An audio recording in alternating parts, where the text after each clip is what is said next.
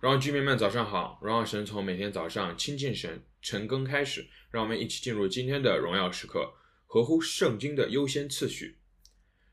导致的问题，将重要的事放在首位。今天的经文是在提摩太后书三章一到七节这里。今天的经文里提到了敬虔这件事情，如何定义敬虔？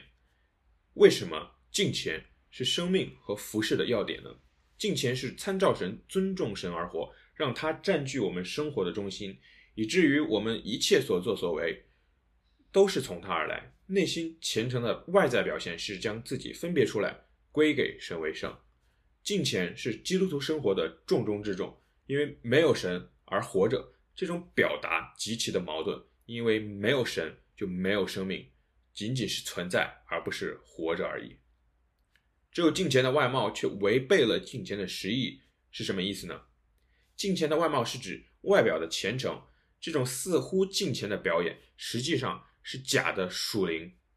它有假装虔诚的宗教形式，却没有内在的虔诚品格。如此敬虔外貌不可能长久保持，因为从所结的果子，我们就可以看出本相来。违背了敬虔的实意，是指内心没有圣灵的能力，他们不是真正的敬畏神，他们的生命本身也证明了他们。弃绝或者否认了圣灵能改变人的大能，过于重视次要之事，本末倒置。他们更关心敬虔的外貌，而不是朝向神的敬虔的实意。你在哪方面本末倒置呢？又如何培养真正的敬虔？第一点是专一的爱，爱神爱过于多过于爱一切。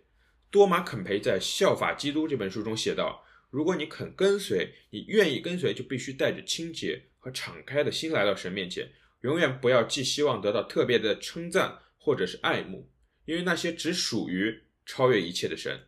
永远别期望任何人的爱会驻留在你的身上，也不要让自己被任何人的爱所吸引，而是让耶稣在我们里面，也在每一个向往神的人的心里，内心纯洁且自由，不为任何受造之物而牵绊。第二点是痛悔的心。承认我们灵里贫瘠，我们需要神在我们的生活中更新我们、改变我们。我们悔改、痛悔、破碎自己，是敬虔的关键。第三点是主动顺服神的话语，亲近神，留心他的话语，毫无保留地顺服他。当我们读圣经的时候，我们就会更懂得神的心意是什么，神的话语是什么。完全的顺服，有一点点的保留，就会导致一个极大的不顺服。相信你的组员会对这个问题有不同的回应，鼓励你们在小组中彼此来分享。最后，鼓励大家可以再次阅读今天的经文，用你自己的话语总结你的体会和心得。我们一起来祷告。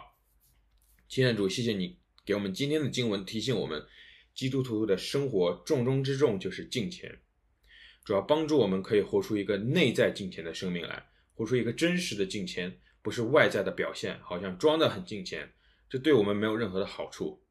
主要帮助我们，你的爱浇灌我们，让我们爱你胜过爱这个世界上的一切，破碎我们的心，然后被你来重塑。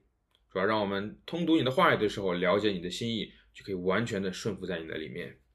主要谢谢你，奉耶稣名祷告，阿门。弟兄姐妹们，活在神的心意当中，每一刻都是荣耀时刻。新的一天靠主得力，加油。